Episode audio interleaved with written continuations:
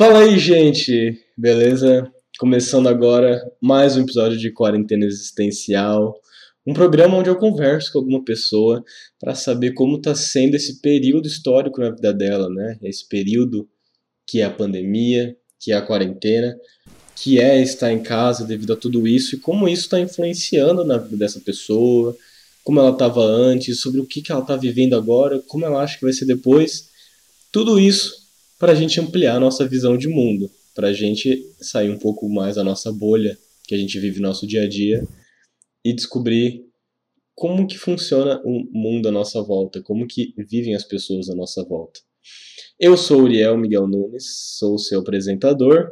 Atualmente estou cursando o segundo ano no Instituto Federal Catarinense da cidade de Brusque, cursando técnico em informática, e eu sou bolsista aqui da rádio do IFC. Caso você esteja vendo pelo YouTube, continua sendo do IFC. Caso seja vendo pelo Spotify, também é do IFC. e eu tô aqui com a. Oi, gente, eu sou a Clara. Eu também sou aluna do Instituto Federal Catarinense, só que eu sou do campus de Camboriú. E eu faço técnico integrado, é, ensino médio integrado ao curso técnico de hospedagem. E eu tenho 17 anos. Primeira vez que eu converso com uma pessoa de, de outro instituto federal, sério. Viu? Entre, entre institutos, estamos criando uma relação aqui, ó. uma relação entre o Instituto de Brusque e o de Camboriú. Não, e o negócio é assim, aqui em Brusque só tem técnico em informática e em química, né? Quando eu fui pesquisar um pouquinho melhor para saber quais técnicos que existiam, e eu vi hospedagem, agricultura, é, questão de estética e tudo mais, eu fiquei, meu Deus do céu, não acredito que tem tanta coisa assim. Não, tem, tem sim. É bem diverso, assim, é. Isso que é legal do Instituto, né? Tem várias áreas que você pode estudar enquanto você faz o ensino médio.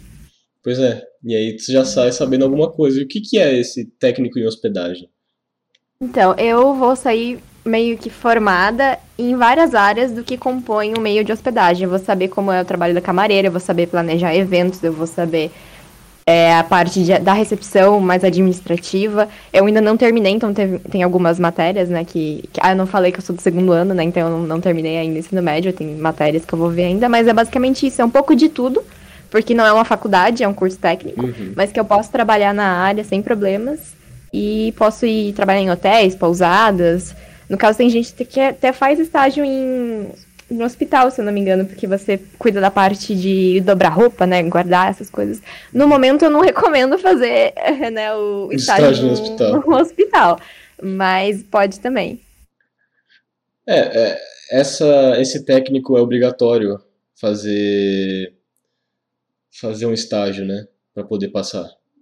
É, normalmente. Agora eu não sei se eles vão obrigar a gente, porque tá uma situação bem instável e, e, enfim, né, os meios de hospedagem sofreram muito com isso. Eu não sei nem se eles vão estar.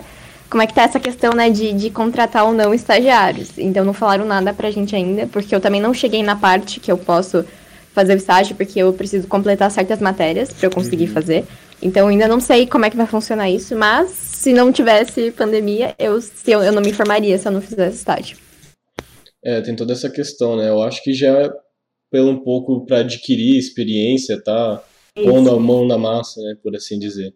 Mas esses dias eu estava numa reunião com o próprio comitê do IF e pelo que uma aluna mesma disse, tá rolando essa questão do estágio. E tá sendo um problema grande e imenso porque o estágio só pode ser presencial é, é, essa aluna Isso. que estava lá foi a única que conseguiu de EAD, não sei como. tem que ser presencial e tem muita gente perdendo estágio por causa disso. E tem que fazer estágio para passar do ensino médio. É, é uma situação bem bem difícil, porque o meu, o meu mexe muito com pessoas, né? O meu eu tenho que estar, tá, porque eu vou estar tá em várias áreas, um pouquinho na recepção, um pouquinho fazendo trabalho de camareira, né? Rondando o hotel, então o meu sempre tem contato com pessoas, e no momento tá meio difícil, né? Tanto que as aulas do IF nem voltaram ainda, né? Então a gente tá aguardando é, informações novas, né? Tá só no IAD também, né? Tô. Todo, acho que todos os campos estão, porque o Consuper não, não liberou ainda, tem certos requisitos, né, que, que tem que estar tá a situação, tem que estar tá tantos por cento de leitos disponíveis, a, a curva tem que estar tá em tantos por cento, então tá... Estamos aguardando, mas eu não tenho tanta fé que vai voltar tão cedo. É, Nossa, desde o ano passado. Nossa, desde o ano passado eu tocava muito nessa tecla de voltar presencial, de falar sobre isso. Mas eu acho que depois tipo, passou um tempo que eu já fiquei mais. Só, se voltar, tá Exatamente, bom. Se não é. voltar, tá tudo certo também. eu não posso fazer Isso não- nada. Até eu tava conversando com os meus pais que talvez se volte vai ser híbrido, sabe? Uma semana vai um, um, um tanto de alunos, e daí nessa outra semana eles ficam em casa e vai outro tanto de alunos, que é o que tá acontecendo aqui em Itapema, em algumas escolas estão fazendo assim. Uhum. E daí eu falei, ah, eu só quero voltar quando for 100% presencial. E daí meu- meus pais, não, não, Clara, você vai, entendeu? Você precisa sair de casa, tá? Vai, você muito- precisa interagir, você precisa fazer Você amigos, precisa interagir. É, precisa encontrar as pessoas. social. Não, pior é que eu, eu encontro, assim, meus amigos, porque a gente é tudo meio ermitão, então a gente não sai de casa e, e a minha família já, já foi vacinada, assim, falta só a segunda dose. E então a gente vai, mas vou, eu sei que é muito pior, assim, a situação, voltar com tanta gente, porque o IF tem muita gente, o meu campus tem muita gente. Então tem que ser uma situação bem planejada e tudo isso. Mas eu espero que volte esse ano totalmente presencial. Mas se não voltar, sabe, eu já tô. Ah, tentar, né? Já, já Eu estamos já estamos fiquei um conformados ano. com isso, né? Aham, já, já tô formada em EAD aqui, entendeu? Já não. Já tô em casa mesmo, então eu posso também ter tempo pra me dedicar a outras coisas, né? Exatamente, é o que a gente vai falar agora. Como é que estava a sua vida antes da quarentena e do corona? Ali, final de 2019, começo de 2020, em relação à É. escola, amizade, família. O pior é que tava muito bem, assim. é, Eu fui viajar no final do ano, voltei sabendo que eu já tinha passado no IF, né? Tava feliz, assim, né? Com aquela vontade de ir pro ensino médio, porque eu era de uma escola, que- porque eu moro em Itapema. Itapema é uma cidade pequena, pequena assim, né? Então a escola que eu estudava era até o nono ano, então era menorzinha, assim. Eu acho que, eu não sei se ela é a maior da cidade, mas mesmo sendo a maior da cidade, ela não era muito grande. Então eu fiquei toda animada, IF, cheguei porque o meu campus ele é gigante, porque a gente tem agropecuária, então a gente tem muito de árvore, tem animal, tem planta, tem muita coisa assim, Nossa, né? Ele é eu nem bem consigo grande. imaginar isso. Eu nem consigo imaginar, porque o nosso IF é bem pequeno. É bem pequeno. É tanto, bem grandão. tanto que para caber todas as turmas, né, do primeiro ao terceiro ano, por ter 12 turmas, tem que ter rotatividade de, de alunos. Tipo, troca de matéria, sai aluno de uma sala, vai para outra e fica nessa rotatividade. Continua. Ah, o nosso é o nosso é por sala, tipo, eu sou da THB 20, então tem a sala da THB 20, né? E o nosso bloco, ele era o mais em cima, então você tinha que subir um morro para chegar lá, e daí quando era para almoçar, tinha que descer o morro, porque ainda não foi inaugurado o refeitório novo, que daí seria do lado do nosso bloco, porque forma uma fila gigante, vai todo mundo correndo almoçar, daí Uhum. é, era bem pequenininho, daí agora eles fizeram um novo, mas não foi inaugurado. Mas eu também já estava animada com isso, né? Nossa, refeitório. Fora que a comida do IF é muito maravilhosa. A, minha, a do, do meu IF é porque a gente produz lá, né? A Agro produz grande parte dos alimentos que a gente consome também. Então, é, eu tava animada, conheci gente nova, e daí veio. a- E a gente, de hospedagem, tem um evento chamado. No caso é no, no IF inteiro, de Camboriú, mas o nosso é, era o Turistando, que é um evento tipo de adoção em que os, é, os alunos do terceiro ano de hospedagem meio que adotam um aluno do primeiro ano. Uhum. E a Adotam. gente foi pra casa, a gente foi para casa um dia antes do evento. Então já tava tudo comprado, já tinha coisa pronta. E a gente não conseguiu fazer. E daí eu já fiquei frustrada, né? Porque não, não deu pra fazer esse evento aqui.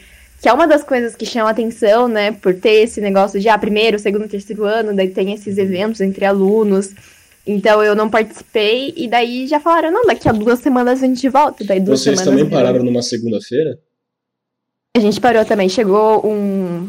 Tipo, um, como se fosse um comunicado falando que as aulas estavam suspensas e que era pra ir pra casa numa segunda-feira. Daí a gente só almoçou lá e foi, foi embora. E nunca mais pisei no IF depois disso, né? Foi em março, acho que foi dia 17 de março. Não sei se, se É, foi uma segunda. Foi, foi por aí. Foi, e foi muito triste, assim, é. Porque falaram, não, não, duas semanas, um mêsinho no máximo, daí um mês virou dois, que daí virou seis, que daí virou um ano. E estamos aqui, né, ainda com.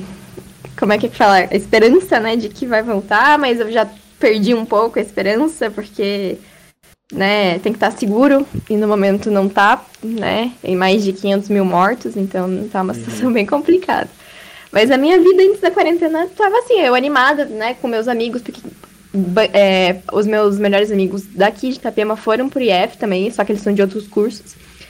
E a gente tava feliz e tal, e daí acabou, né? Ficamos meio desesperado, todo mundo ficou ansioso, né? Ficou bem mal nesse começo. Agora a gente tá meio acostumado já, mas foi meio que assim que aconteceu, né? A nossa transição de presencial para EAD. E por que que tu escolheu fazer hospedagem no meio a assim, tantos tipos de técnicos? Porque do meu IF tem quatro técnicos. Tem hospedagem, tem informática, tem controle ambiental e tem agropecuária. Eu já, primeiramente, eu sou vegetariana, então não teria como eu fazer agro porque tem que passar pelo setor de abate. Então eu já descartei, uhum. né? Tem um setor de abate lá, porque eles criam um gado, né? Criam vaca, porco, enfim, e daí esse uhum. porco vai por abate. E, e, se eu não me engano, é que eu não conheço tanto de agro, mas se eu não me engano, você teria que passar também para saber como fazer, né? Pelo setor de, de abate. E eu não, não tenho, assim, menor condição psicológica de fazer isso. E, e enfim, já por outros motivos também não, não quis fazer. Mas agro é o que tem mais vagas também para entrar. Uhum. Tem mais de 100.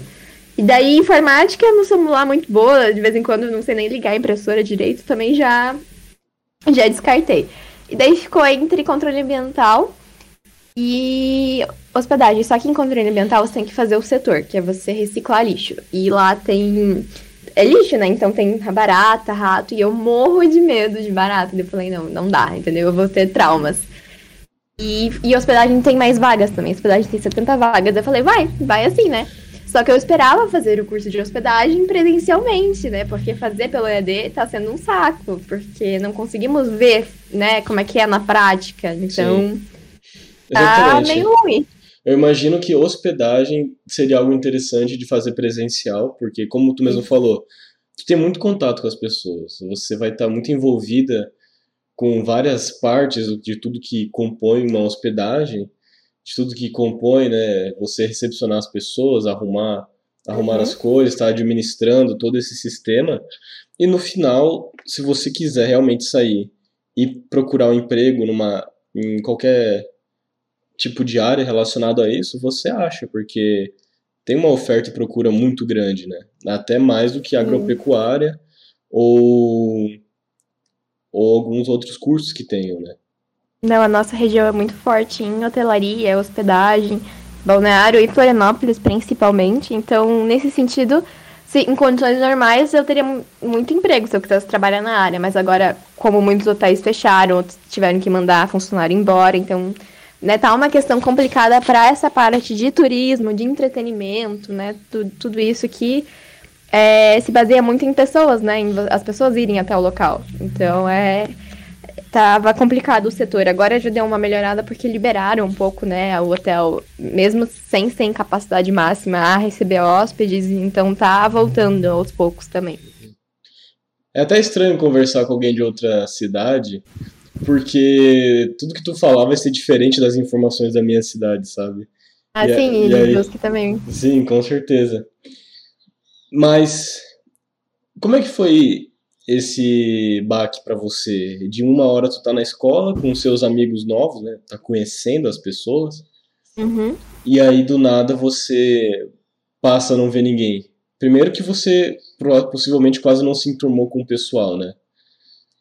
Isso... Na verdade, é, é, até que foi engraçado, porque a gente ficou muito unido durante aquele mês, porque a gente ficou um mês presencial, né? Naquele mês a gente ficou, tipo, muito unido, já formamos grupos, Instagram da turma, sabe? A gente tava, porque tava todo mundo muito animado, sabe? Tava todo mundo, tipo, saindo de uma escola com, né, que já tava, uh, muitos já estavam, tipo, sempre estudaram na mesma escola, então era uma coisa nova, era todo mundo novo. Então a gente tava muito animado, e daí foi aquele baque né? Tipo, vamos voltar para casa. Só que a gente tinha a esperança de que no máximo um mês a gente já tá de volta, que o coronavírus não era tão sério, né? A gente, uhum. não, vamos voltar, não, é só uma gripe, assim, porque a gente achava, porque ninguém tinha falado pra gente que não era mais que uma gripe, que era mais que uma gripe, né? Então a gente, não, beleza, assim, a gente é saudável, é jovem, né? Vai, vai tá tudo certo. Só que daí foi, né, no decorrer da situação foi piorando e a gente não voltou. No meu caso, eu tenho ansiedade, então eu fiquei, né, meio pirada, assim, no, lá por abril, março, abril, maio, assim. Sim. Eu já passei dois aniversários, em, em, meu aniversário é em maio, então eu já passei dois, dois aniversários em quarentena. Eu também, meu aniversário fazer... também em maio. É, é... Então, não poder chamar os amigos, assim, né? Não se sentir confortável também. Não, não vi eles no meu aniversário, não fui no aniversário de ninguém também. Então a gente acaba se distanciando, né? E teve uma época que o meu, minha mãe ela trabalha em casa e meu pai ele estava trabalhando fora ele teve que ficar em casa também ele perdeu as férias dele porque ele teve que ficar em casa porque a minha mãe é, ela é hipertensa então ela é do grupo de risco. Então a gente ficou todo mundo junto assim por uns dois três meses. Teve uns dois meses que eu só saí acho que duas vezes e foi muito estranho sabe? Não não ir pra rua ter coisa faltando no mercado só o meu pai sair quando ele ia, ele parecia que estava no hospital, estava com 300 máscaras, ele saía, tomava banho, não sei o que, todo aquele processo, protocolo, né? né? Isso, todo o protocolo, e era muito estranho não ver ninguém na rua, não, né? E teve um mês que eu não tive aula online, porque os professores estavam se organizando. Porque eles também ficaram, não, vamos voltar daqui a pouco, né? Então teve um, um período que eu não tive atividades. E depois eles começaram a mandar tudo junto, sabe? Daí foi sobrecarregando, mas eu consegui passar de ano com notas boas, né? Porque eu falei que eu não tenho desculpa, porque eu não precisei trabalhar. Eu trabalho, mas o meu trabalho não é tipo obrigatório. Eu posso dizer assim, mãe, hoje eu não posso, né? Uhum. É, vou, vou ver coisa da escola. Nem todo mundo consegue, né? Por exemplo, meu pai não pode chegar e dizer não vou hoje pro trabalho, né? Então, é, foi, foram esses processos, né? Durante esse tempo que a gente também estava se adaptando. Esse ano continua sendo difícil, mas é, eu já meio que tô nessa situação de estou aceitando, sabe? Sim. E eu, e eu fico no, naquele limbo de não posso reclamar de nada, porque eu tenho comida, tenho internet, eu tenho computador, eu tenho, enfim, né, tudo para me deixar confortável. Mas eu fico muito né, paranoica com a situação de ver gente morrendo, de, além da crise sanitária no nosso país, a crise política, né? Então é, é difícil para um, pra, pra mim ver tudo isso acontecendo e não poder fazer nada, sabe? É, se a gente analisa isso de uma forma mais social, a gente percebe que tem muita coisa ferrada acontecendo, né? Tanto questão de mortes, politicamente falando, economicamente falando. E parece que não tem, tanto... parece que não tem nada dando certo, sabe? É, parece que quando a gente dá um passo assim para frente, não diminuiu a curva, daí vem um feriado e as pessoas simplesmente esquecem que tem 40, que tem vírus por aí, que as pessoas ainda estão morrendo, que agora grupo de risco não é só gente idosa e quem tem comorbidade, né, quem tem algum tipo de doença respiratória, é todo mundo, tem criança morrendo, tem gente da nossa idade morrendo. Então é muita responsabilidade você achar que o que você faz não vai afetar o outro quando a gente está falando de uma pandemia, né, onde você pode transmitir o vírus para quem, além de quem você ama, para pessoas que você não conhece, né? Então ver também as pessoas é, fazendo festa me dava agonia. Por isso que eu já também deixei de seguir um monte de gente, porque aquela história de ah, mas todo mundo é, ninguém, todo mundo fez o teste e deu negativo, mas o teste é relativo, né? Pode ser que ele não não, não é 100% efetivo. Também. Isso. E além da, do mau exemplo que você tá dando, né? Porque a gente chama essas pessoas de influencers, né? De influenciadores. E para que tipo de influência que você está fazendo, né? O que, que, que, é que você está influenciando? No meio de uma pandemia fazer uma festa, né? Então, são as questões que foram acabando um pouco com a minha saúde mental, mas né, eu fui também vendo o lado bom de tudo isso, tentar né, me entreter, fazer coisas que, com o tempo que eu tenho, né, fazer coisas que eu não faria se não tivesse a pandemia, porque senão a gente entra naquele aquela espiral e só vai vendo coisa ruim no jornal, só vendo gente morrendo, política dando errado, então e a gente tenta achar alguma coisa boa para fazer nesse, nesse tempo. E aí, indo para essa linha de raciocínio que tu estava falando, você, ano passado, começou a ficar sozinho, é, começou a ficar em casa, né? Começou a ver todo esse cenário caótico e começou a desenvolver mais essa questão da sua ansiedade. Como é que foi isso? O que, que é ansiedade, né? O que, que é isso? É, no começo, lá por abril, mar, é, por março, abril e tal, é, foi uma ansiedade que eu não queria fazer nada, sabe? Eu ficava parada, eu não tinha muito rumo, porque foi muito de repente que aconteceu, então eu tava tipo, o que que eu faço, assim, mas depois eu fui aos poucos, né, retomando o que eu fazia antes, porque a minha ansiedade, ela me cobra muito, né? Eu, eu tenho que fazer, tipo, tudo, eu tenho que entregar. Já quando eu recebo atividade, eu tenho que fazer tudo, tenho que dar conta de tudo. E ainda, igual eu falei, né? Eu não. Eu tenho que botar na minha cabeça que eu não posso. É, como é que fala? Controlar coisas que eu não, não posso, né? Eu não posso controlar o coronavírus, dizer acabe e pronto, né? Eu não posso controlar, controlar uma coisa que eu não tenho controle. Então eu também tenho que né, deixar de querer mudar essas coisas, porque eu não consigo. E depois que eu comecei a fazer outras coisas, comecei a, a, voltar, a me deixar mais ocupada, melhorou um pouco, mas eu tenho muitas crises de ansiedade eu também tenho crises, é tipo, épocas que eu fico mais depressiva, sabe? E, e daí é ruim para mim. Mas agora que eu já consigo ver meus amigos, que eu, né, tô lendo, tô vendo série, enfim, além das coisas que eu faço, dá, dá uma ajudada, assim, né? Porque é, não dá para mudar a situação, então eu vou fazer o melhor que eu posso, né, enquanto a gente tá em casa. Exatamente. E agora você tem essa percepção de que você não pode mudar algo que não tá em suas mãos, né? Acredito que uhum. ano passado você não tinha muito isso. É, porque a gente não tinha, como é que fala, a noção de vacina, de remédios. A gente estava muito no, no, em branco, né? Assim, muito no, no que vai acontecer. Sim. Vai continuar morrendo tanta gente. E daí pelo menos a gente tem essas informações agora, o que é e o que não é eficaz. A gente sabe que tem vacinas, né? Minha mãe e meu, meu pai já foram vacinados, então já tem esse, pelo menos nesse sentido, essa esperança, né? De que não, não vai ficar essa situação para sempre. É, e até no começo do, da pandemia, né? a gente não sabia como, o que, que tinha que fazer para tu não pegar o vírus, né? Eu acho que foi, foi um dos momentos mais, mais desesperador de todo mundo, e que todo mundo teve, porque, tá, tem um vírus, o que, que a gente vai fazer contra ele? Não tem vacina, não tem método de prevenção, não tem como... O que, que a gente faz, né? Eu acho que aquele foi um momento desesperador para todo mundo, nessa parte. Mas... Sim, não, tava no escuro, pode né? falar. É, exatamente. Mas você falou que começou a fazer muitas coisas depois, depois disso, né? Tanto para preencher a sua cabeça, para ocupar seu tempo. Uhum. E o que, que foram essas novas coisas que você começou a fazer justamente por estar na pandemia? Ano passado não foram tantas coisas, porque a gente sempre tava com aquele negócio de que vai voltar a aula presencial, então eu não podia me comprometer com alguma outra coisa, porque vai que voltava a aula, né? Uhum. E não dava mais. Mas aí esse ano eu já comecei a fazer mais coisas, porque eu sei que vai demorar para voltar. Mas eu leio muito, eu dei uma parada quando deu aquele baque maior, assim, tô tentando retomar, porque eu gosto muito de ler, é uma coisa que eu faço não por obrigação, mas porque eu gosto. Uhum. E. Quantos livros em média no ano? Ah, eu não, não ponho meta, assim, eu não sei, eu não faço nem. Eu não lembro nem quantos que eu li ano passado, mas, tipo, é porque eu leio livros grandes, mas, poucos, mas eles são livros grandes, sabe? Tipo, ah, ano tá, passado. Entendi eu li E Tinha Coisa, sabe? Que tem mil páginas. Meu então já dava uns três, quatro livros só nele. Então é, foi. Não li tanto quanto eu gostaria, mas eu sei que eu não tô competindo, sabe? Porque tem muita gente que põe uhum. meta de leitura, enfim. Eu não gosto de botar, porque senão eu fico me pressionando a cumprir aquela meta, né? Só pro prazer. Sendo que eu. Hum? É só pro, pra, pro prazer mesmo, né? Isso, isso. Não tem nenhuma é. cobrança é... em, cima, em cima de você.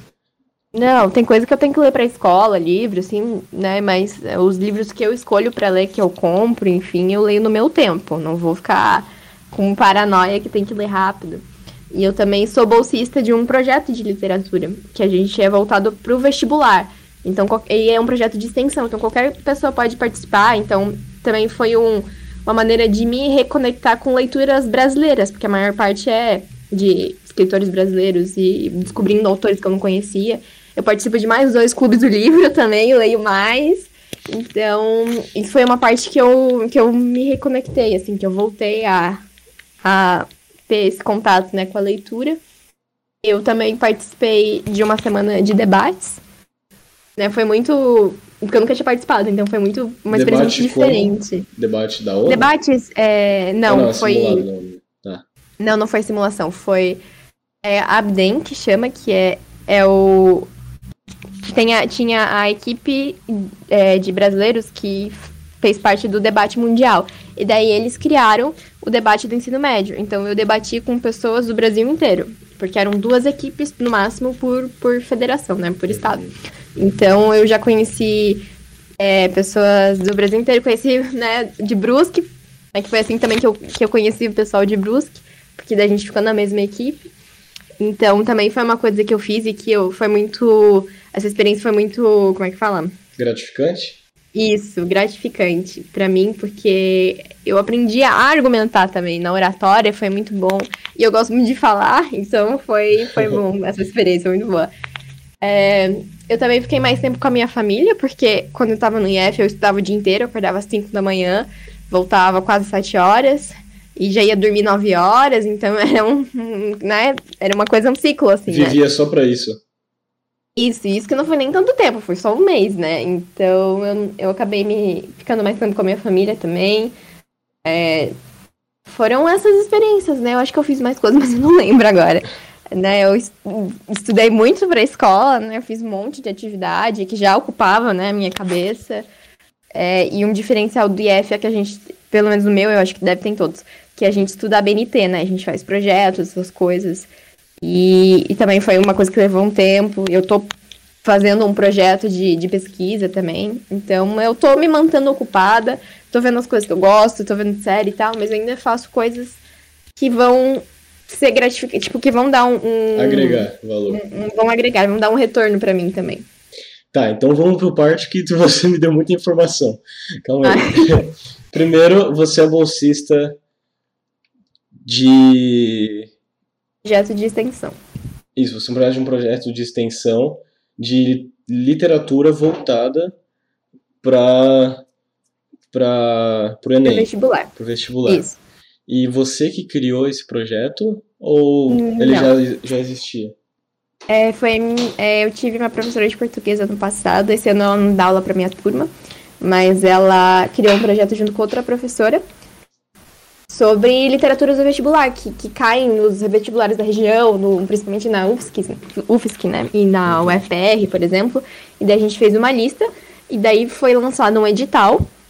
Bolsistas, é, são dois bolsistas. E daí eu me inscrevi e eu passei. E daí eu e uma outra colega minha somos bolsistas desse projeto. Então a gente ajuda a escolher as leituras, a fazer as publicações no Instagram. Daí o nosso Instagram é, é literavest. No... Segue lá. É isso, merchan, merchan. E a discutir, e para mim é muito bom porque a gente vai mais, a gente vai além do que é o livro, sabe? O livro dá uma, um pontapé, mas a gente vai falando, vai é, destrinchando as leituras, porque é uma literatura de fruição. Então não é aquela, aquela Como é que é o literatura. Nome? Literatura de fruição, que a gente chama, que é, não é uma literatura confortável, tipo, não vai necessariamente ter um final feliz, vai ser uma literatura mais difícil de ler né? Então, que é o que normalmente cai no vestibular, porque eles nunca facilitam pra gente, né? Sempre um livro mais difícil. Mas eu também conheci outros autores brasileiros que não são tão comentados, então já ajuda na questão cultural também, né? Da gente saber o que tem no Brasil, né? Além dos, dos escritores famosos, assim, tem, tem gente que escreve coisa muito boa e que a gente não conhece. E e por que, que você quis entrar nesse projeto? Por eu já ter um contato com a minha professora, né? Então ela já tinha falado sobre que ela queria criar esse projeto e porque é, também era uma maneira de eu ter mais contato com a literatura e de também conhecer esses autores brasileiros que eu não conhecia. E além de ajudar com o vestibular, né? Porque eu também participo das reuniões, então né, já me, me ajuda também uhum. com a uhum. questão do vestibular. Mas foi basicamente isso, né? Por eu já gostar de literatura e também já querer saber mais sobre a literatura brasileira. Eu achei esse projeto sensacional, porque as pessoas se reúnem para ler e querendo ou não ler é bom. Eu, eu gosto muito de ler também, eu, eu adquiri esse hábito também e eu acho muito interessante você poder se reunir com pessoas que gostam também de ler e discutir sobre a própria leitura, né, que você está fazendo ali. Até como você falou, é algo, é algo cultural, você descobrir mais uhum. sobre a cultura do seu próprio país, conhecer autores e estar tá conversando com pessoas sobre, sobre isso, né? Você também faz essa parte da, de você ler o livro, tudo mais, e se envolver nessa parte da discussão? Ou é só organizar? Não, eu, eu sou, além de eu ser bolsista, eu sou membro também, então eu leio e discuto, a gente conversa, né? E, e essa questão, né, de, de você falar, de você colocar as suas opiniões, o que você interpretou da, interpretou da obra. Então, eu também participo. Eu sou membro, só que eu também sou bolsista, né? Mas eu participo sempre das reuniões e, e eu, eu gosto muito também de poder conversar sobre, sobre isso com outras pessoas que também têm interesse na literatura. E como é que é para você estar tá no meio de pessoas que que estão ali para isso, tipo, não, vamos pegar para estudar e ao mesmo tempo trocar outras ideias sobre isso? É muito gratificante, sim, porque eu sei que nem todo mundo que tá no clube vai fazer o Enem ou vai fazer o vestibular, às vezes tá, tá lá pelo motivo de querer saber mais sobre a literatura brasileira. Mas é, a gente se diverte muito, a gente ri muito nos encontros. É, a minha professora que criou o projeto, ela já conhece quase todo mundo que tá, então a gente meio que a gente se entrosou muito rápido.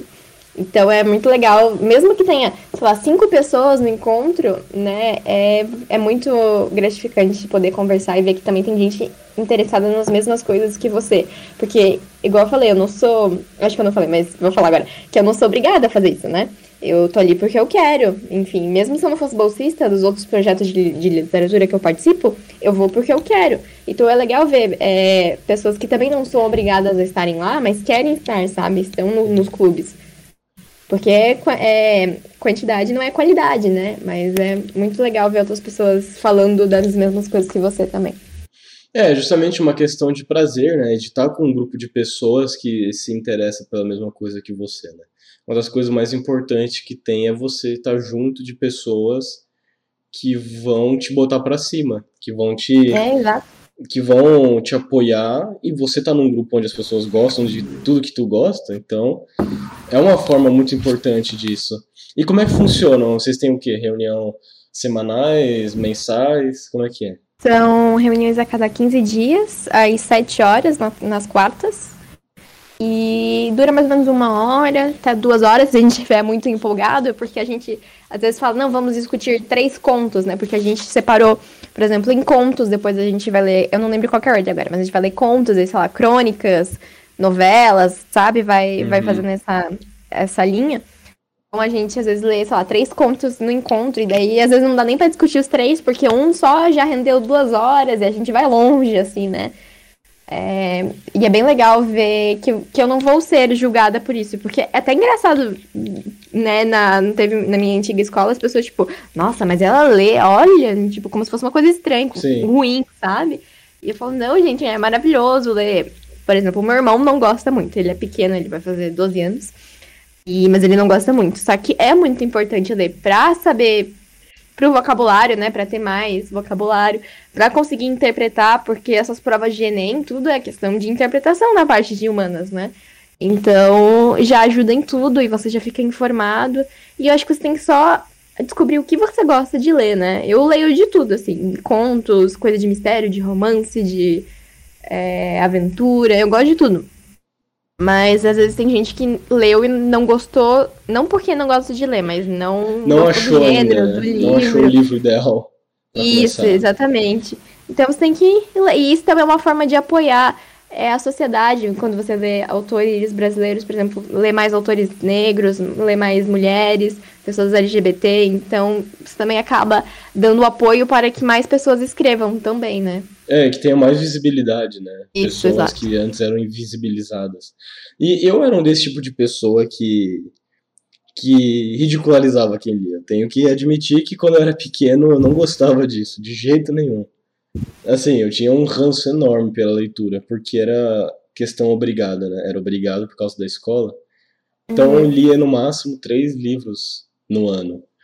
Só que ano passado, né, pandemia, ou eu ia ficar fazendo nada em casa. E um dia eu decidi, tá, vou dar uma chance, né, pra, pra, pra uhum. leitura.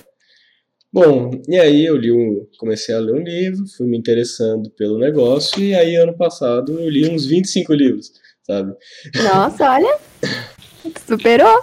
Pois é, e para quem não lia nenhum, né, praticamente, mas tem muito tudo isso que você falou de vocabulário, de conhecimento, porque antes de começar a leitura, antes do ano passado, eu tinha muito problema de autoestima pela questão de que eu me sentia uma pessoa vazia, sem conteúdo.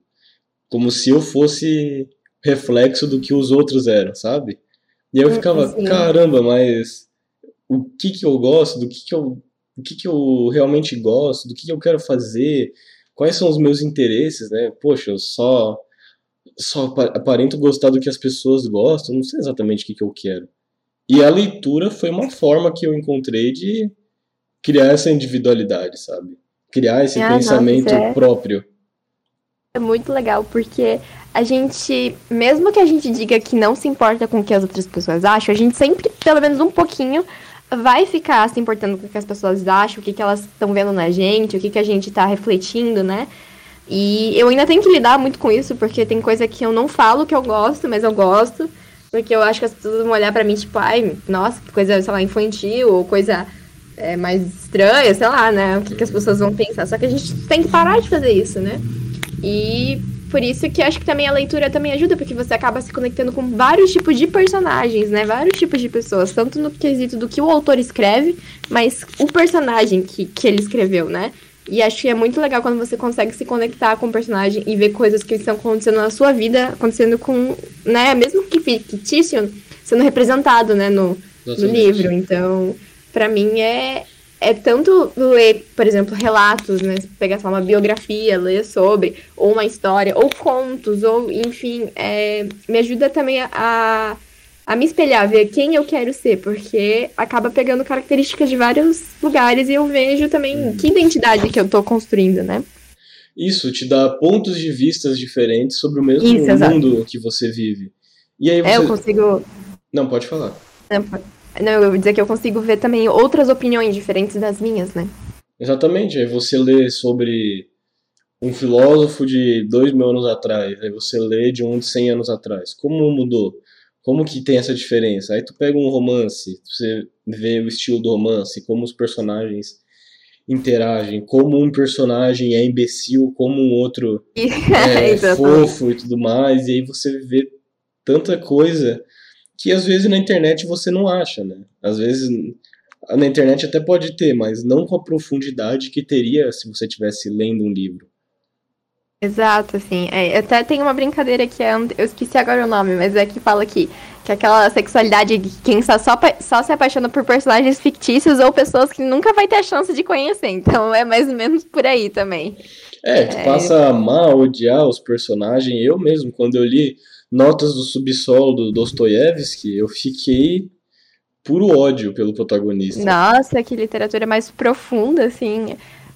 Eu faz tempo, eu, eu, eu sou meio estranha porque eu gosto de chorar com o livro, porque eu gosto de ter emoções, sabe? Do livro, uhum. me fazer sentir emoções. E faz tempo que eu não choro com o livro, mas assim, é.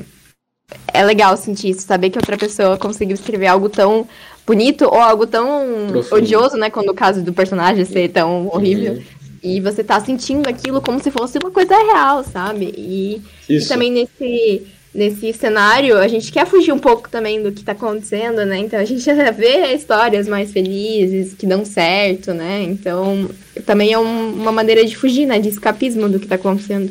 E eu acho que é uma das melhores formas de fuga. Porque existe muitas outras, né? Usar drogas, usar Sim. beber álcool, ir sair pra festa e aloprar sexo e tudo mais. Só que você usar o livro como escape, primeiro, tu tá em casa. Então não tem Exato. muito para onde você ir. E segundo, é. qualquer coisa que você leia, né? Quer dizer, qualquer coisa também não. Mas muitas coisas que você leia traz conteúdo, agrega para sua vida. Você você aprende alguma coisa com o romance, mesmo que seja só um conto de príncipe e princesa, né? Ah, sim, é. Eu até brinco com meu pai, assim, né? Que quando eu ia pedir livro pra ele, eu podia estar comprando drogas, podia estar bebendo, né? Usando dinheiro com algo, não, eu estou aqui pedindo livros, tá? Então não me julgue. Porque o meu, meus pais sempre me incentivaram na leitura porque eles não foram incentivados, eles queriam que eu lesse.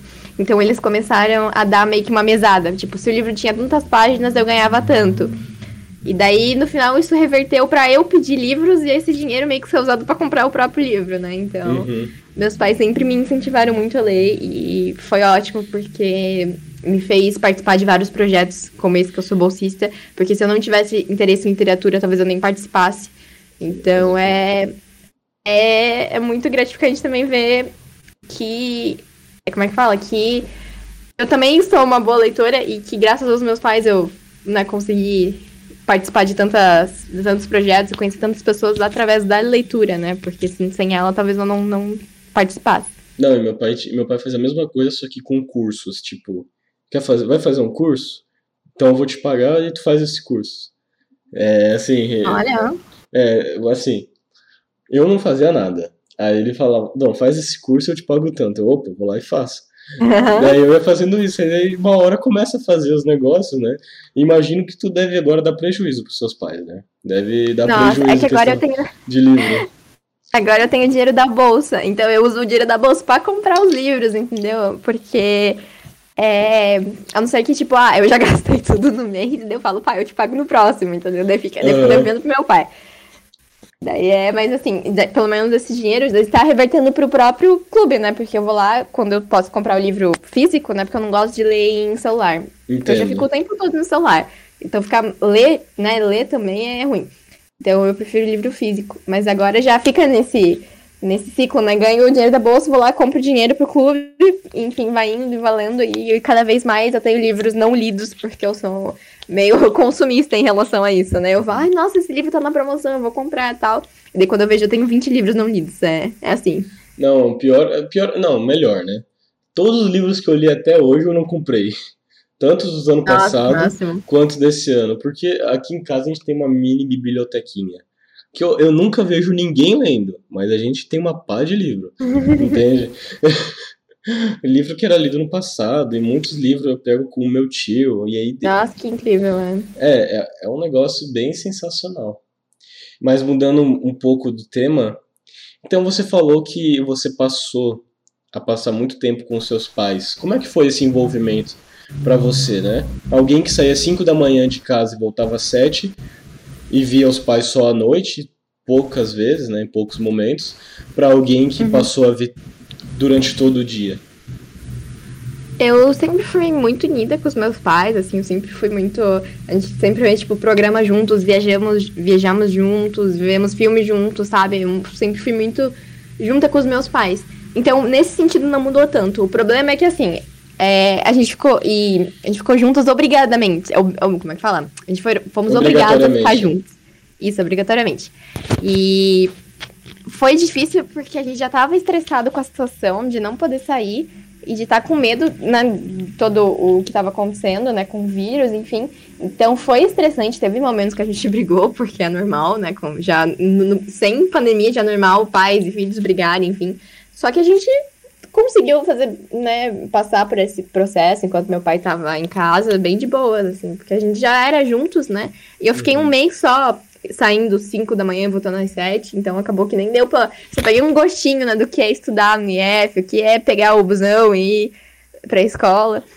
Mas é, foi, foi tranquilo, assim, sempre sem muitos problemas. Né? O grande problema era mais, tipo, a minha ansiedade de eu estar, de eu querer voltar para a escola, e meus pais estavam tentando me ajudar, falando, não, Clara, vai melhorar, vamos voltar. Não voltamos, né? Mas eu sei que isso também definitivamente não é culpa deles, é culpa uhum. da situação. Mas é. De agora eu tô trabalhando com a minha mãe também, então a gente tá, tipo, juntas quase o tempo inteiro. Que tipo de trabalho?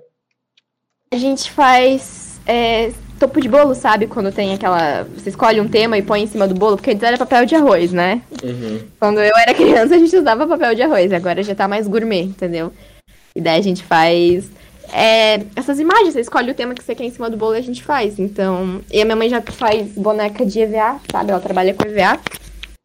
E, e dela já é artesã, enfim. Daí eu só juntei com ela, aproveitando que eu tava em casa. E daí é uma renda extra também, né? A gente trabalhar com isso, porque tem o tempo todo gente fazendo aniversário, fazendo festa, enfim, né? Uhum. Então, eu comecei a trabalhar com ela. Mas, como eu falei, esse tipo de trabalho, se eu falar, mãe, eu não posso pegar encomenda agora. Ela fala, não, tudo bem, você foca na escola, que é o objetivo, né? Sim. E eu tenho a sorte de estar trabalhando em casa, com internet, no meu conforto, e dizer, não, mãe, hoje não, não dá para pegar. E ter um apoio total dos pais, né? E ter um Isso, foi... Foi a minha mãe que me chamou, claro, você quer trabalhar comigo, não sei o que, não sei o que. A gente, nesse caso, a gente teve uns estresses, assim, foi, foi complicado, porque eu falava uma coisa e, e dela dizia, não, tem que ser assim, e falava não, e daí a gente brigou um pouco no começo. Mas agora eu já, já, já nos acostumamos, né? E a gente tá indo. Faz. A gente começou acho que em, em março já, então já, já faz uns cinco meses que a gente tá aí, quase. Não, eu sei como é que a experiência é isso de trabalhar de casa e com um trabalho que a gente gosta, né? É, minha tia, ela vende curso online, ela tem um curso de queijo vegano. Ela ensina Nossa, a fazer amei. queijos e laticínios veganos. Tem mais de 60 queijos de receita lá no curso Nossa, dela. Nossa, que incrível. E aí eu trabalho com ela na parte da edição de vídeo, na parte da editar os, os vídeos do curso, da página do Instagram, de fazer algumas capas e tudo mais. E é um trabalho relativamente tranquilo, porque é algo que para mim é prazeroso. Tá editando vídeo, tá fazendo capas. E me custa três horas num dia, sabe? Uhum. E eu recebo e eu recebo por vídeo feito, por quantidade de vídeo feito, ou por lançamento que eu ajudo ela a fazer. Então tem uma, uma renda boa também, sabe? E eu fico, caramba, olha a sorte que eu tive, né? De estar tá participando de coisas e de estar tá podendo fazer tudo de casa e não ter um estresse de ter que sair de casa ou até mesmo estar tá trabalhando com pessoas que eu não gosto, né? É, exato. É, é, trabalhar com a família tem esse lado de, de, sei lá, no meu caso, a minha mãe é meio que a minha chefe, mas ela fala que eu sou a chefe porque eu que sei mexer na máquina que corta as coisas, né? Então, uhum. a gente tem essa parceria. E foi uma coisa que surgiu da quarentena, né? Que se não tivesse, a gente não ia trabalhar. Porque a, ela tem amigas que fazem bolo, né? Que são as boleiras, então elas, elas já tinham esse, essa vontade, porque já via, né, que, que saía bastante esse tipo de serviço, enfim. Daí ah, ela também, não, ela também não trabalhava com isso? Ela passou a trabalhar não? Não, ela, minha mãe sempre... Sempre não, mas faz uns 10 anos, eu acho, faz um tempão, que ela começou a fazer coisa de EVA. Ela faz boneca de EVA, faz, enfim. E, e daí ela viu que esse era um, um ramo que estava crescendo, né, que que já não, não se usa mais papel de arroz, né, no bolo, come, começou a fazer essas coisas, essas decorações diferentes, uhum. não se usa nem mais pasta americana, enfim. E daí a gente começou a fazer, porque, igual eu falei, né, tem tempo inteiro gente fazendo aniversário, fazendo festa, decoração, e daí a gente acabou começando, né, nesse ano, assim, foi em, em março, março. eu acho que a gente começou. Foi, então, estamos aí já ainda, né, me estresso, porque...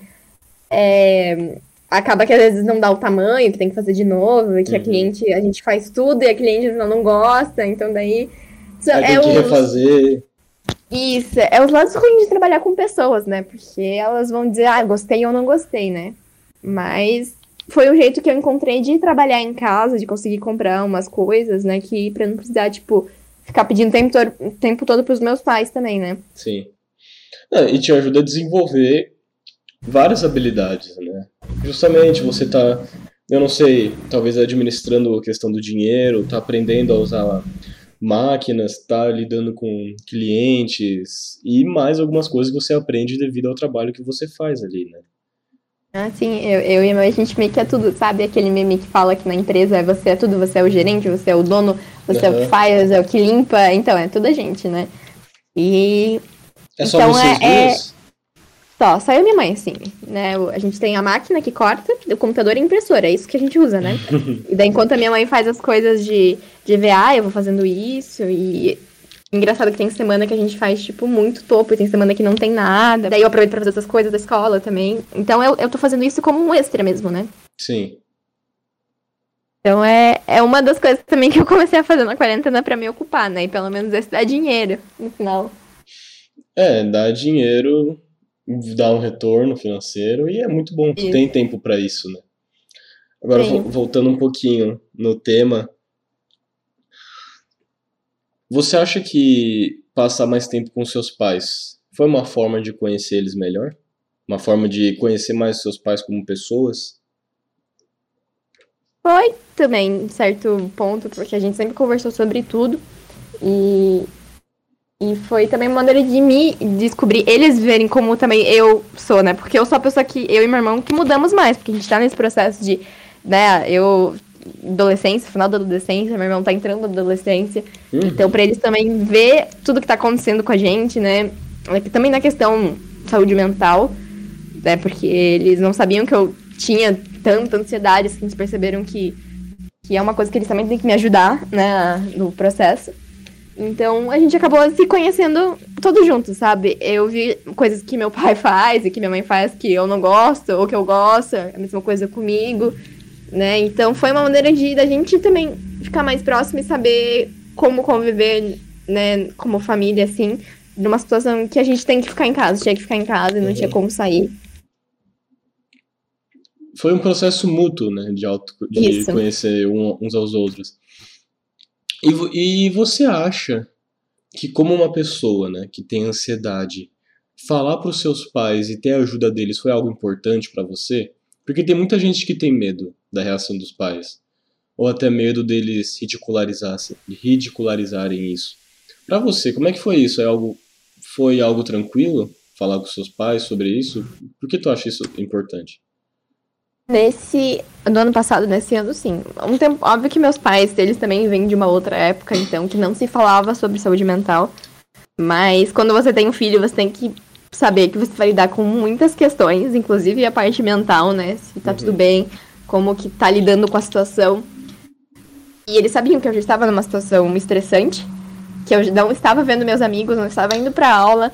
E então foi né, eles estavam de olho em mim, eles viram que eu estava mal, e daí, né, eu, foram me ajudando, foram conversando comigo, fazendo tudo que eles podiam naquele momento. E é sim importantíssimo você, se você acha que você tem a segurança de contar para os seus pais o que está acontecendo, porque igual você falou, tem pai que vai dizer que, que ansiedade é, é como é que fala? É mimimi, que não sei o quê, que a pessoa uhum. só tá triste, entendeu? Que não é nada, que é Carência. Isso. E não é, é uma doença, tipo, você fica muito mal. E eu tenho tendências a ter, tipo, crises depressivas, assim, de ficar mal, sabe? E então, foi bom saber que eles estão atentos, que eles estão lá se importando.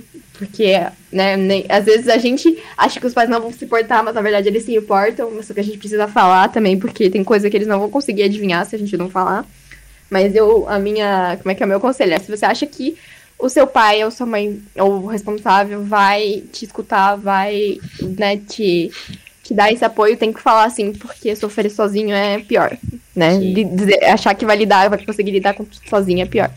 É melhor correr o risco de falar e eles entenderem dar errado do que correr o risco de não falar nada e você desenvolver algo bem pior futuramente, né? É que pelo menos se você falar, se você nunca teve essa conversa com eles, mas se você falar, você pelo menos já sabe qual que é o posicionamento deles. E daí você já sabe se você pode contar com eles ou não. Isso. Porque tem gente que, assim, que, que o, a, o apoio são os amigos, o apoio, sei lá, são primos, são outras pessoas, não necessariamente os pais, porque já sabem que não tem esse apoio. Mas se você realmente tem dúvidas, tem que falar com a, com a pessoa, né? Porque. Como você eu, falou, a... não vão saber se tu não falar dependendo do, do comportamento que você tem, não, assim, né? Se você realmente não demonstra que você tá diferente, né? Não tem aqueles sinais óbvios, né? De quem tá sofrendo depressão, ansiedade, eles vão achar que tá tudo bem. E na verdade não tá tudo bem. Só que você não consegue falar, e daí fica nesse ciclo, né? De não tá tudo bem, mas você não fala que, que não tá tudo bem, eles vão achar que tá tudo bem, e, e daí tempo, continua. Né? nesse meio tempo tu vai piorando, piorando, piorando. E vai Isso, daí você, você entra numa espiral e não sai mais. Então, se se você tem essa segurança, se você né, acha que, que, que, consegue conversar com seus pais, é, vai fundo conversa. Porque eu tenho amigos que, não, que eles não conversam sobre isso com os pais porque eles sabem que não vai dar certo. Então, sei lá, eles vêm falar comigo, a gente se ajuda, né, juntos, porque a gente tá passando pela mesma situação. Então, é, é não necessariamente às vezes os pais, mas achar alguém que você confie, que vai te escutar e que vai te dar um apoio quando você precisa, né? Então, uhum. é, no meu caso, são os meus pais e são meus amigos, mas né, pode ser qualquer pessoa. E agora, aproveitando esse gatilho, né, eu vou puxar para a próxima pergunta, que é como está a sua vida agora? E antes eu quero que você responda. Tu acha que, depois de tudo que você me falou aqui, você acha que a sua visão sobre essas suas ansiedades já é algo mais claro, algo que fica mais fácil de você lidar, porque você já entende melhor como funciona? Sim, nesse processo de auto descoberta durante a quarentena, que a gente, né, ficou tudo juntos, eu descobri que certos comportamentos pioram a minha ansiedade, que eu tentei não. Já tentei assimilar que eu não vou conseguir mudar a situação, porque não tá no meu controle, igual eu falei antes, né?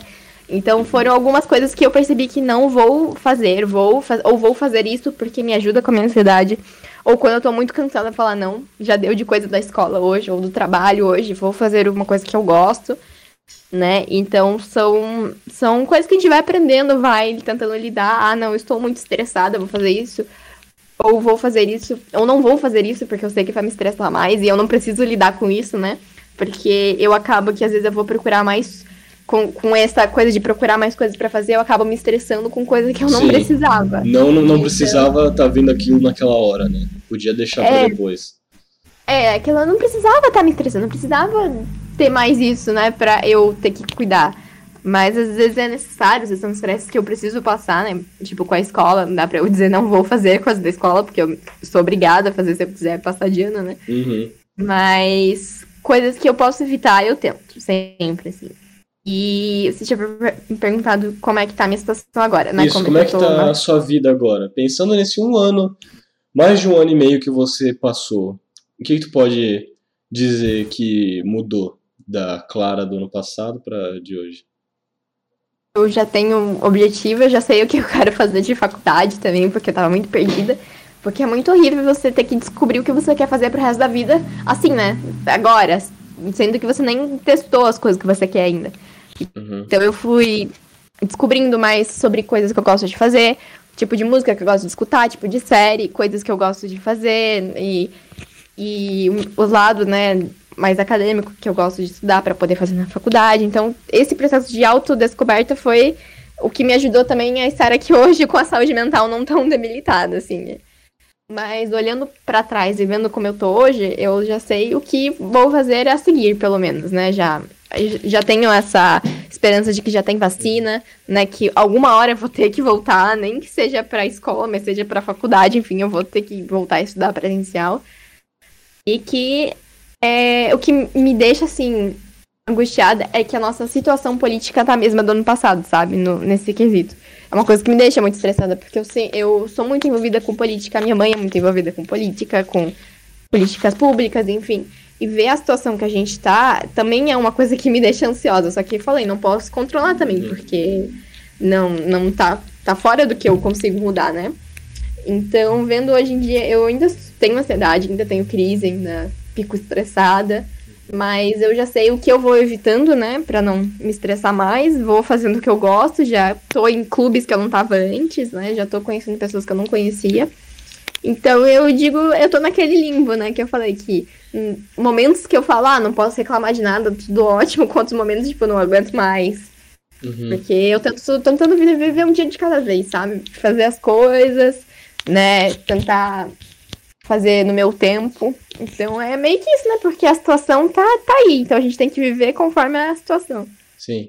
E se conhecer foi um processo importante também, né? Justamente se, se você não tivesse se conhecido nessa quarentena, não teria acontecido tudo isso que você acabou de comentar para mim. Mas uma coisa que a gente se engana muito é que a gente acha que se a gente fizer uma faculdade, a gente vai trabalhar naquilo para sempre. E não necessariamente uhum. é assim. Tem muita coisa que pode mudar do, ao decorrer da vida, né? A Clara, Clara de hoje não, não é a Clara de ontem, né? O, o que tu gosta hoje não é, não é o que você vai gostar amanhã. Ou talvez seja. Mas mudam conforme as etapas da vida. Então, é, isso é um, algo que eu penso bastante, porque você não tem que decidir algo para a vida toda, tu tem que decidir algo para o momento. Ah, eu tô curtindo isso agora, então é isso que eu quero fazer. Se eu parar de curtir, então é isso aqui que eu vou fazer a partir de agora, sabe? Sim. Não, eu falei porque é isso que cobram da gente, né? Que a gente tem que escolher uma coisa para fazer pra vida inteira, né? Uhum. E, e, e, também é difícil porque você imagina passar quatro anos, que é o mínimo assim de faculdade, né? Quatro anos e daí trabalhar um negócio para você não gostar do que você tá trabalhando, né? Do que você tá fazendo é horrível. Exatamente. Ainda mais, tipo, faculdades mais longas, tipo medicina, isso, que é, exige muito, né? E, e então a gente tem essa pressão de nós temos que escolher porque, né, eu vou ter que trabalhar com isso e, e eu não quero gastar tempo, perder tempo, hum. né? Então. E ainda mais nessa idade nessa idade que a gente está em processo de crescimento, né? Até ontem eu era criança, hoje eu já sou adolescente, jovem, amanhã eu vou ser adulto, entende? Isso, ano que vem eu já faço 18, eu tô tipo, meu Deus, eu vou fazer 18 já. Vai poder ser preso, vai poder dirigir. Isso. Mas como é que você acha que vai ser quando acabar a quarentena e o coronavírus em relação à sociedade? Tu acha que as pessoas vão ser pessoas melhores? Vai todo mundo sair se abraçando na rua, todo mundo feliz, soltando arco-íris pela boca? Ou vão ser pessoas odiosas que vão odiar o mais do mundo por ter passado pelo que passou? Como é que tu acha que vai ser? Eu tô bem dividida nessa questão, porque, igual, teve pessoas igual eu que, tentando sair melhor dessa quarentena, se conhecendo melhor, tendo feito coisas que ajudaram as pessoas nessa quarentena, sendo muito mais empática, né, amando muito mais, querendo muito mais abraços, enfim. E que também ficou muito envolvida nas questões sociais do país, né? E, e quer mudar a política também, quer fazer parte disso. Mas também tem as pessoas que só estão piorando, que viram uma maneira na quarentena de se expressar de forma odiosa, de machucar os outros, de culpar certos tipos de pessoa por, uhum. pelo que está acontecendo. Então eu sou muito dividida porque eu sei que, que, independente do que aconteça no mundo, vai ter gente que vai continuar, independente, independente de tudo, mesmo se quase morrer, vai continuar sendo uma pessoa odiosa, assim, que, que joga veneno nos outros, assim. Então, eu sou meio dividida. Eu gosto de pensar que a gente vai sair melhor do que quando a gente começou. Porque, pelo menos na questão científica, a gente já vai estar preparado para caso tenha uma nova pandemia, né? Pelo menos nesse caso, né? Do que tem que fazer. Mas no sentido social é mais difícil porque né, a gente vê durante a própria quarentena pessoas sendo mortas, gente hum, passando fome, porque isso mostra a, o abismo social que tem no nosso país, né? A desigualdade social gigantesca, onde os ricos ficaram mais ricos durante a quarentena tem até uma manchete brincando, né? Ricos não sabem mais o que fazer com o dinheiro deles, né? Então, enquanto tem gente passando fome. Então, eu espero que, que pelo menos isso demonstre a, a grande desigualdade social do nosso país e que a gente possa mudar isso no futuro, né? É, a pandemia botou muita coisa em xeque, né? Mostrou muita coisa e deu importância para muita coisa que antes não era dada ou não era vista, que precisava ser falado, precisava ser mostrado, né? Tanto questão política, socioeconômica e tudo isso, né? Você vê que as pessoas estão piorando a situação financeira delas porque tu olha para o lado e fecha uma, fecha um estabelecimento na sua cidade que até ontem estava aberto, né? Uhum. E, e as pessoas, questão financeira e tudo mais. Mas realmente, em relação à sociedade, se as pessoas fossem diferentes, a gente não estaria na situação que a gente está agora. Né? A gente não estaria ainda desse Exato. jeito. É só ver que, que teve, por exemplo, eu que fiquei um tempão em casa, assim, fazendo os protocolos, enlouquecendo, e, teve gente que nunca fez um, um dia sequer de quarentena, sabe? Então a gente vê que realmente não importa se tem é, você tem acesso à internet, você tem acesso à ciência, tem acesso à leitura, para dizer, não use isso porque não tem eficácia, não faça isso porque você vai contrair e vai passar o vírus para outras pessoas. A pessoa não liga. Então ela nunca fez um dia sequer de quarentena. Uhum. Enquanto teve gente, né, que mesmo fazendo quarentena, se cuidando, morreu porque pegou dessas pessoas. Porque teve um dia que, que precisou sair para ir no mercado e contraiu o vírus, né? E e eu sei que tem estabelecimentos que sofreram muito com isso, principalmente no entretenimento, casa de show, pessoas que fazem show mesmo, né? A gente não teve mais show, máximo em, em tipo drive-in, assim, né? Com o carro. É, eu como ator sei como é que é isso. Ano passado a gente não teve apresentação de fim de ano de peça de teatro por causa disso.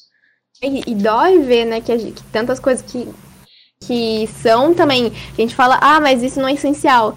Mas, tipo, arte é essencial, né? Sim. Como é que essas pessoas vão ter renda se não tá tendo show, se não tá tendo Sim. coisas assim, né? De presencial, no cinema, né? Teve que se reinventar, em reinventar também.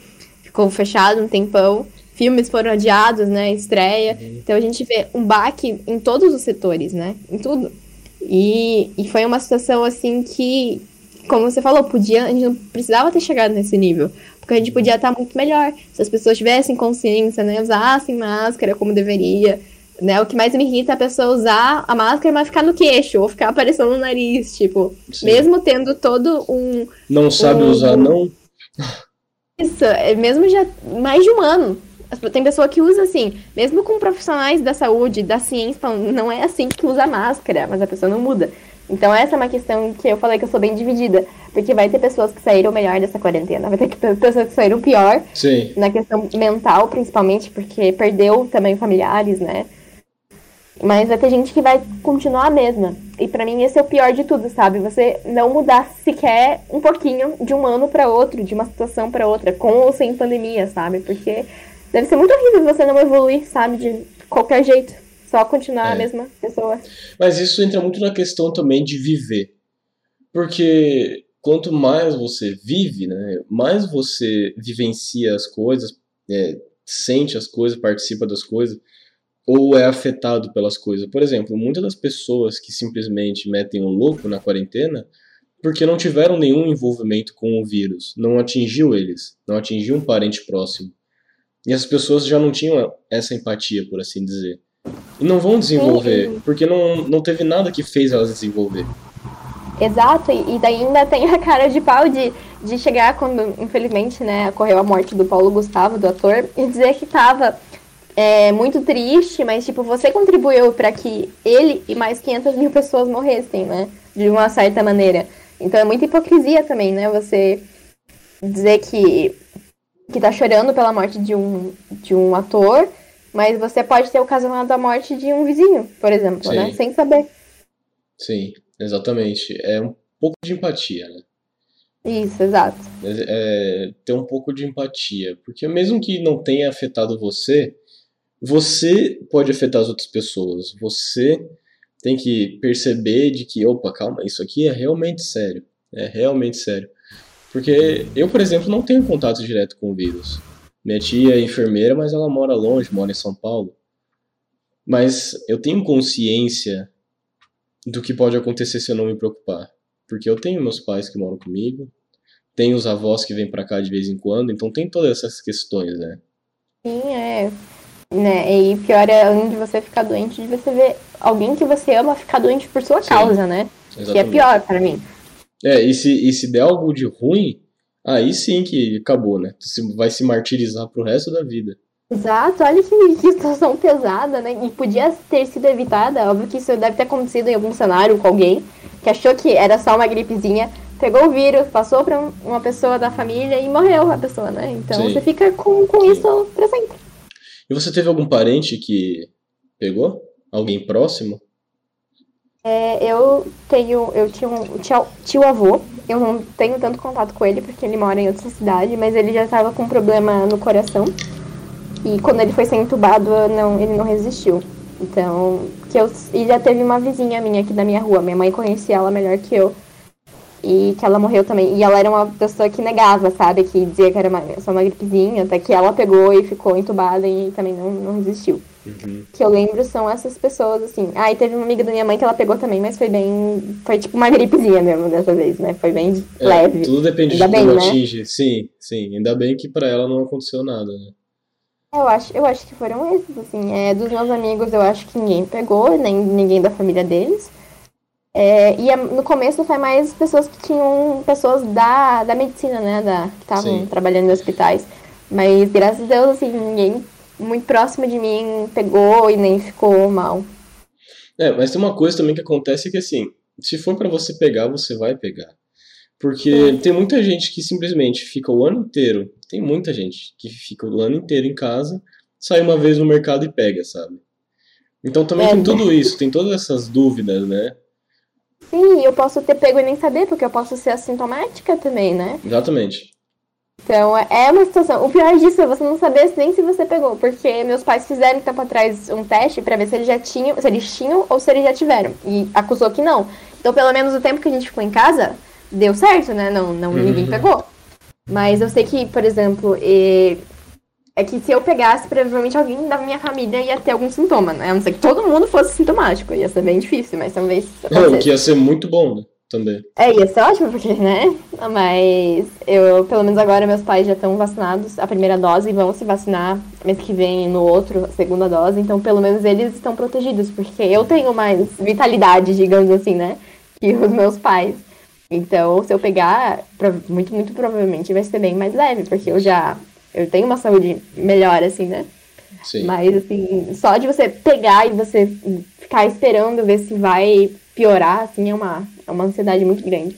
É, mas tudo, tudo indica que vai melhorar, né? Tudo indica que tá melhorando a situação, essa situação.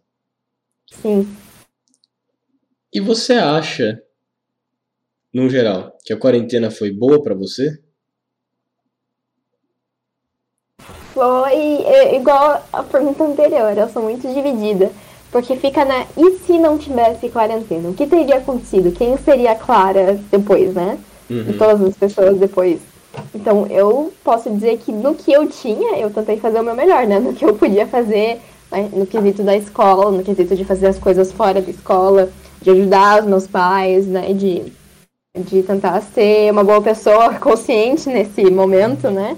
Então, o que eu podia fazer, eu fiz. E eu sei que a quarentena trouxe coisas boas, como esse autoconhecimento, de eu poder passar mais tempo com os meus pais. Saber quem são os meus amigos mesmo também, né? De quem me procurava, quem eu conversei durante esse período. De. No começo do ano passado eu também adotei um, uma gatinha, então de poder também saber como é ser, ser mãe de gato. E foram processos, né? Tipo, porque eu também, eu, eu, como eu saía muito cedo e voltava muito tarde, eu também não via meu, meu bichinho, né? Então, também passar esse tempo com a minha família foi, foi muito bom também. Mas pelo motivo errado, né? Não passei porque é. tava de férias, enfim, foi por causa de uma pandemia.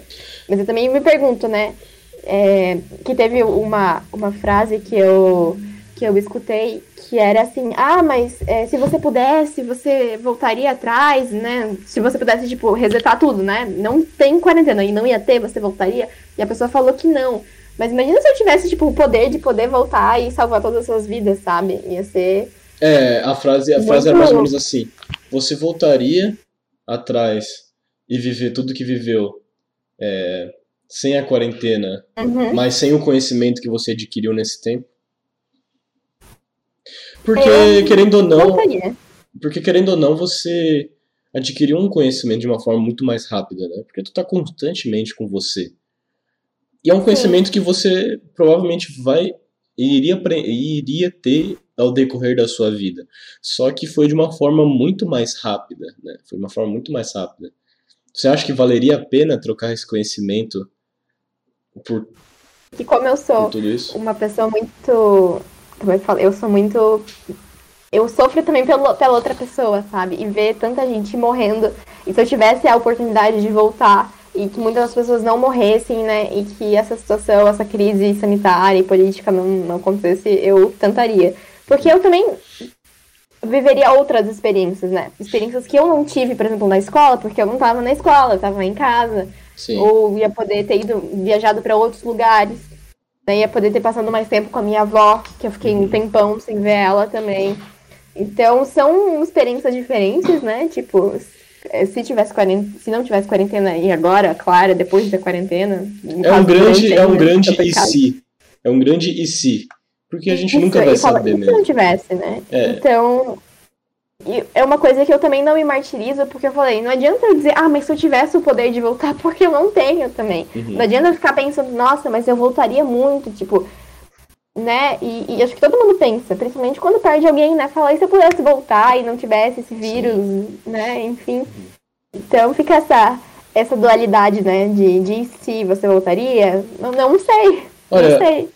Pior que pra mim essa questão é algo muito, muito fácil, porque eu não uhum. voltaria, mas, mas é porque também eu sou uma pessoa que procura muito entender a parte da espiritualidade, né? é, parte espiritual das coisas. Eu sou, eu frequento o centro espírita e estudo outras sendas filosóficas e tudo mais, e eu e nessa parte eu sou uma pessoa que eu acredito entender um pouco, é, um pouco, e eu acredito no que eu entendo, né? Vida após uhum. a morte e outros processos. Então, é, então, tudo isso me traz visões que me fazem ficar mais tranquilo, apesar de tudo ser caótico, né?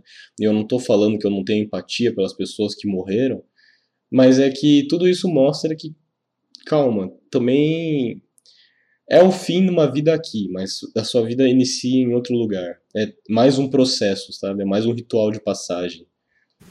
Sim, é uma, é uma outra visão. Igual eu falei, não, não tá, você não tá errado por querer não voltar, igual eu também não tô errada por querer voltar, porque eu falei, é, talvez a Clara de amanhã não queira voltar, né? Sim. Então, é muito, muito difícil você se perguntar como seria um cenário que não vai acontecer, porque não tem como voltar em tempo. Até foi provado que você só pode ir pro futuro, você não pode voltar, então não, não ia dar de qualquer maneira.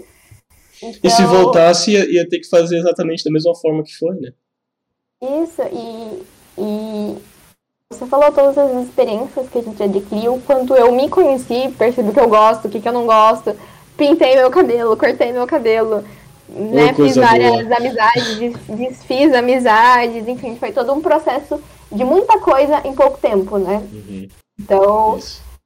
Foram experiências que eu vou levar, independente do que acontecer no futuro, né? Tipo, se tiver mais pandemia, se tiver mais. Tudo é, é válido, né? Tudo é válido. Né? Tudo é válido, né? Porque eu falei, eu não tenho culpa. Eu sei que eu não tenho culpa, por exemplo, se uma pessoa morreu de coronavírus, porque eu estava me cuidando, eu estava tentando dar o meu máximo dentro desse período, né, que a gente tá passando. Então eu vou tentar aproveitar, né? Igual eu falei, eu estou tentando dar o meu melhor no que eu consigo e tentar ajudar as pessoas Isso. conforme eu consigo, né, no meu alcance. Então é essas experiências que eu também adquiri, né, nesse tempo. É, e tentar viver um pouquinho melhor o hoje, né? Viver o presente. Isso, aproveitar, né? Porque tu também não pode, tu também não sabe se, é, se hoje é o teu último dia aqui. É, muito, muita incerteza, porque me dá um pouco de agonia não saber o que vai acontecer, porque eu falei, eu sou muito ansiosa, uhum. e às vezes eu vou lá, e em questão de série, filme, tanto não faço porque eu odeio receber spoiler, né? Mas eu quero saber o que vai acontecer, tipo, eu não, eu não consigo esperar a próxima temporada da série, tipo, você fica meio. Uhum. com a vida é uma coisa assim, só que pior. Porque você realmente não sabe o que vai acontecer, porque uma série é uma série, ela é escrita por alguém, né? A vida, a vida não é escrita. Eu não sei quem está escrevendo a minha história, né? Dependendo de quem, para quem você perguntar, vai ser uma resposta diferente, porque é baseado também, igual você falou, em espiritualidades diferentes, né? Mas quem tem que escrever então... a sua então história é você. Tudo que Exato. o futuro é um reflexo do presente. Então tudo que tu fizer agora vai interferir no seu futuro. O futuro Sim, ser bom ou ruim pensar, só depende de você. Eu prefiro pensar que eu tenho o controle, né? Às vezes ia ser mais fácil dizer que a outra pessoa escreveu, porque daí se acontecer alguma coisa, você culpa aquela pessoa, né? É. Aí só tenho, só tenho a minha culpar, entendeu? Então é, é interessante e eu gosto de pensar que eu que vou né, cuidar do que vai ser no futuro, eu que vou criar minha história, enfim.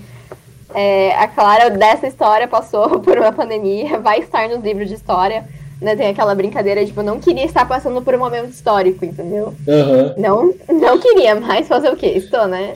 E, e... e, todo o seu depoimento, a tua vivência nisso está sendo registrada também.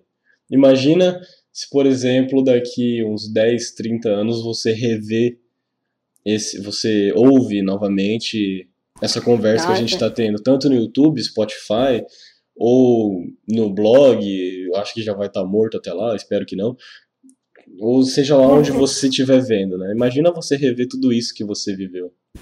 Nossa, é muito engraçado, porque eu tenho muita agonia de ver como eu era no passado, que eu sempre vou achar defeito. Tipo, nossa, eu era assim.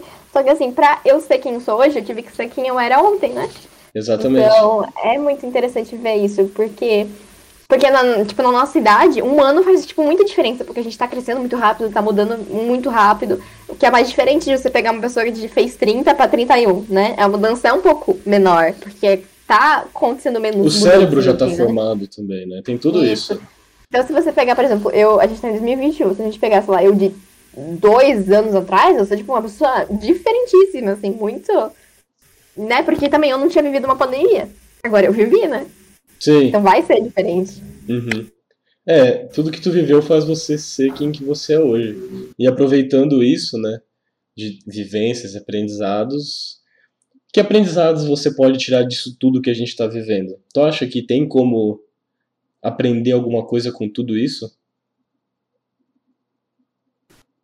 Eu acho que tem que. Primeiro, né? Eu acho que a gente tem que aprender isso primeiramente com uma crise sanitária e saber o que, que a gente está pecando nisso, sabe? Na questão da saúde, na questão de como o nosso sistema de saúde é fraco também. E né, deveria ter muito mais apoio, o SUS já está levando a gente nas costas, né? Mas precisa de um outro olhar nessa questão. Então a gente se importar mais com as políticas do nosso país, sabe? Saber o que está acontecendo, porque a gente vê que está no jornal, mas é muito mais do que só passa lá. Então, ser uma pessoa muito informada, eu acho que é uma coisa que eu vou, eu vou trazer dessa quarentena, sabe?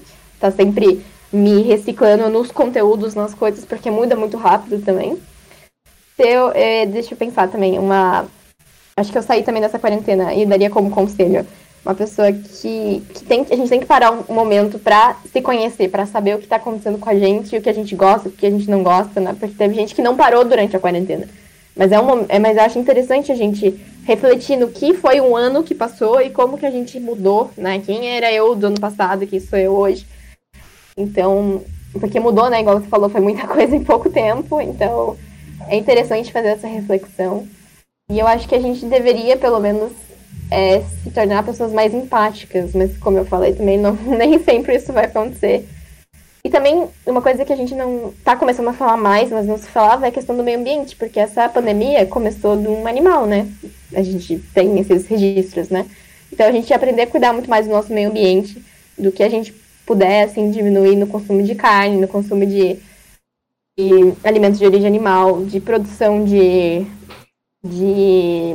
Gás metano. Como é que fala? Isso, exato, CO2. todos os gases que, e CO2 que acabam com a camada de ozônio, enfim.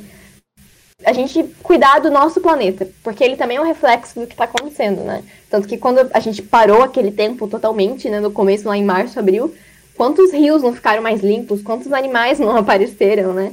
Então a gente vê que a gente tem que ter essa essa convivência diferente com o nosso planeta e saber que se a gente continuar agindo do jeito que a gente está agindo, ele vai acabar muito mais rápido, né? E a gente Sim. vai sofrer as consequências também.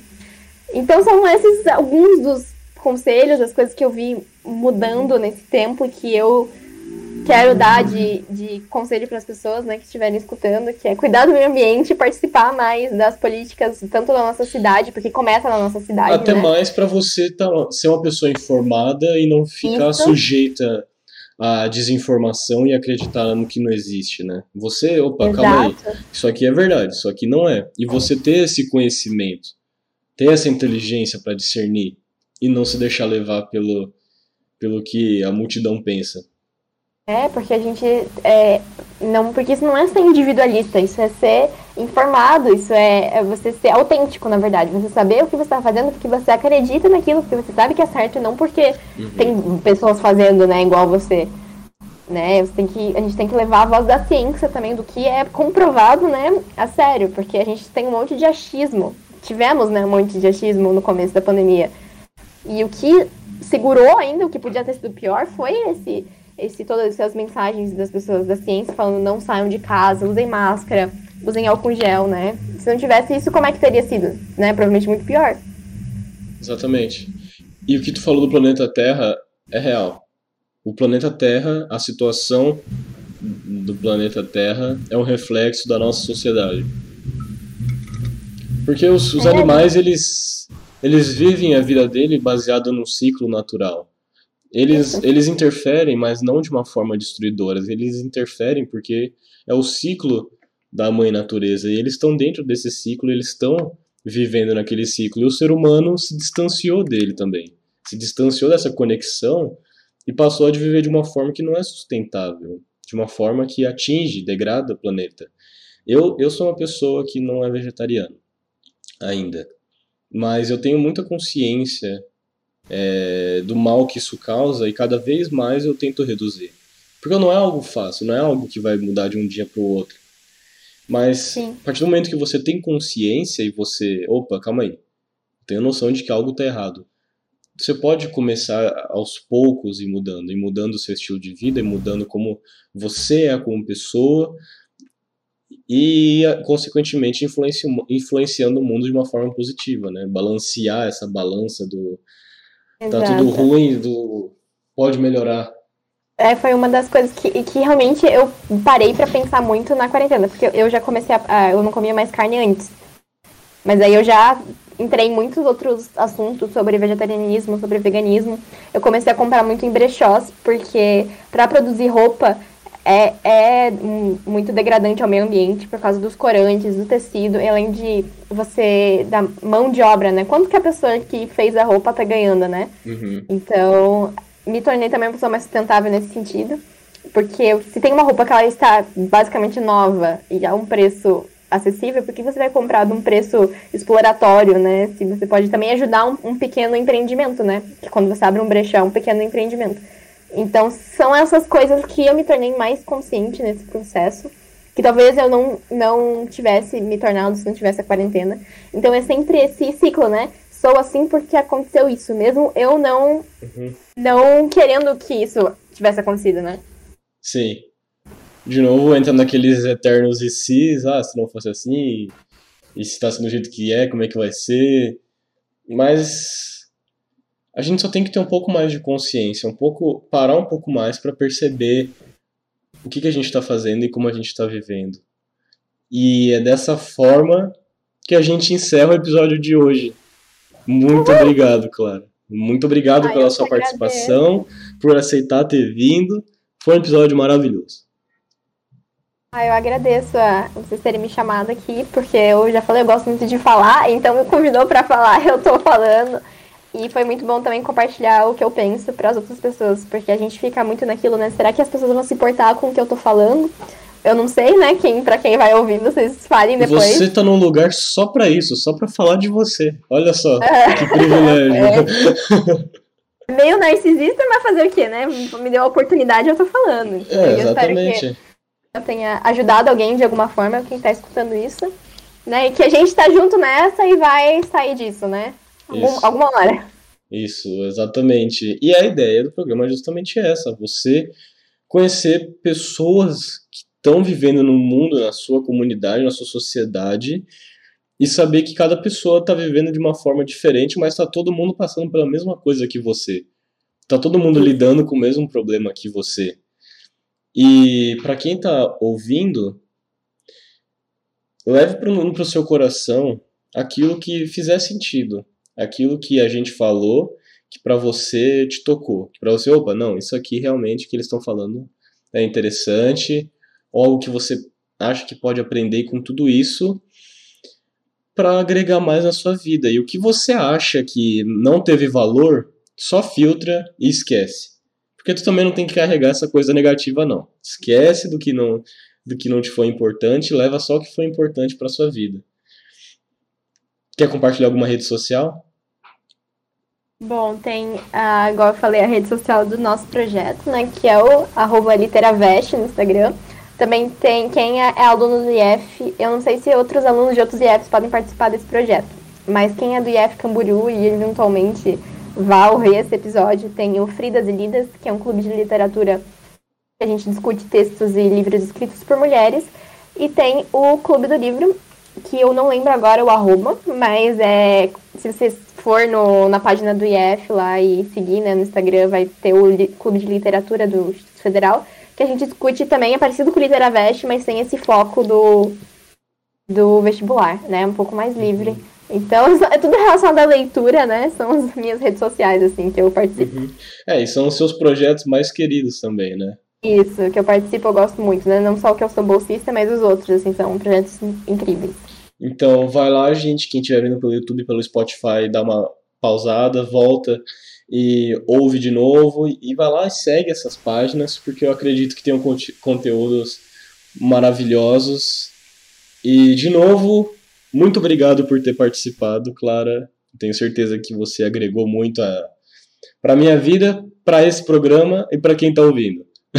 ah, eu espero, pelo menos um pouquinho. Se é algo que eu falei aqui já te ajudou de alguma forma, eu já estou realizada. Isso, exatamente. E para quem ouviu, de novo, muito obrigado. E fique ligado que semana que vem tem mais, toda terça-feira, no horário das 10 horas, das 15 horas e das 19 horas. Tchau e muito obrigado. Tchau, gente.